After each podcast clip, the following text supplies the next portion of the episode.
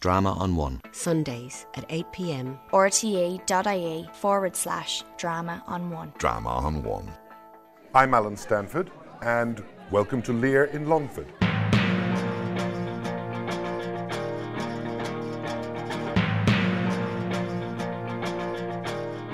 We're going to look at the Gloucester story. Now, the Gloucester story centres not only around Gloucester himself, but rather more importantly around his bastard son Edmund. And if you take that same idea of Lear travelling down the long staircase, in the Gloucester plot, you see Edmund travelling up. He starts as nothing. The bastard son, no inheritance, no land, no position. He is nobody.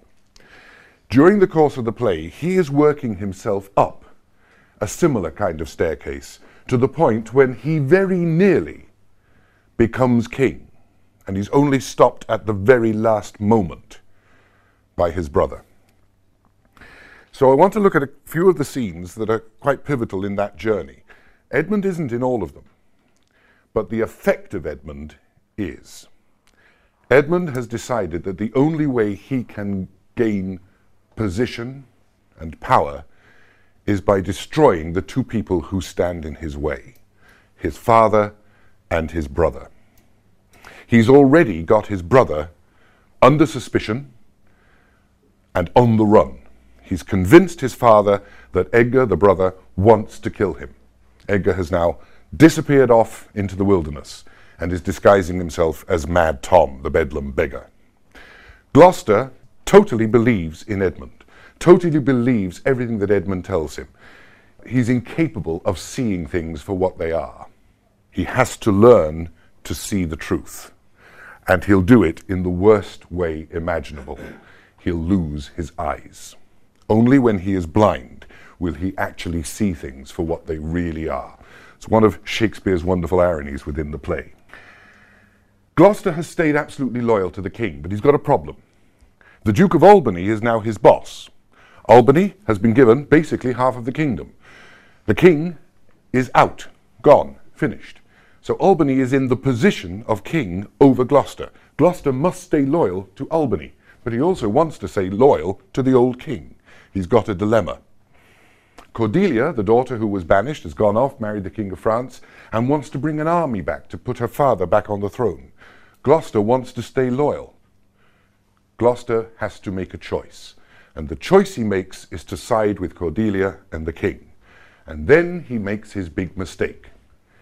He tells his son Edmund that he has a letter from Cordelia.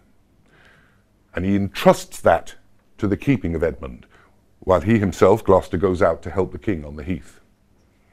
What does Edmund do? Exactly what you would imagine. He betrays his father to Cornwall. And that's the first scene we're going to take a look at. And to help us in that, we have Kieran Dignan and Justin McDermott from Carrigallen Vocational School.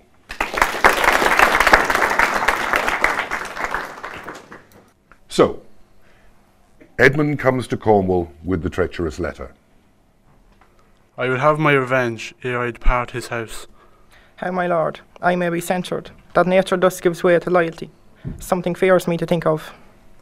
I now perceive it was not altogether your brother's evil disposition bade him seek his death, but a provoking merit, set to work by a reprovable badness in himself. How malicious is my fortune, that I must repent to be just. This is the letter he spoke of, which proves him an intelligent party to the advantages of France. O heavens, that this treason were not, or not I the detector.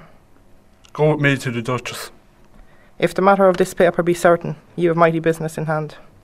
True or false, uh, made the Earl of Gloucester. And with that simple scene, Edmund has advanced himself even beyond what he could have hoped for. In one simple action, he has got himself promoted from nothing to being Earl of Gloucester. And he's done it the only way he really understands by deceit and by betrayal. And that was Kieran Dignan as Cornwall, Justin McDermott as Edmund, and I think they deserve a round of applause.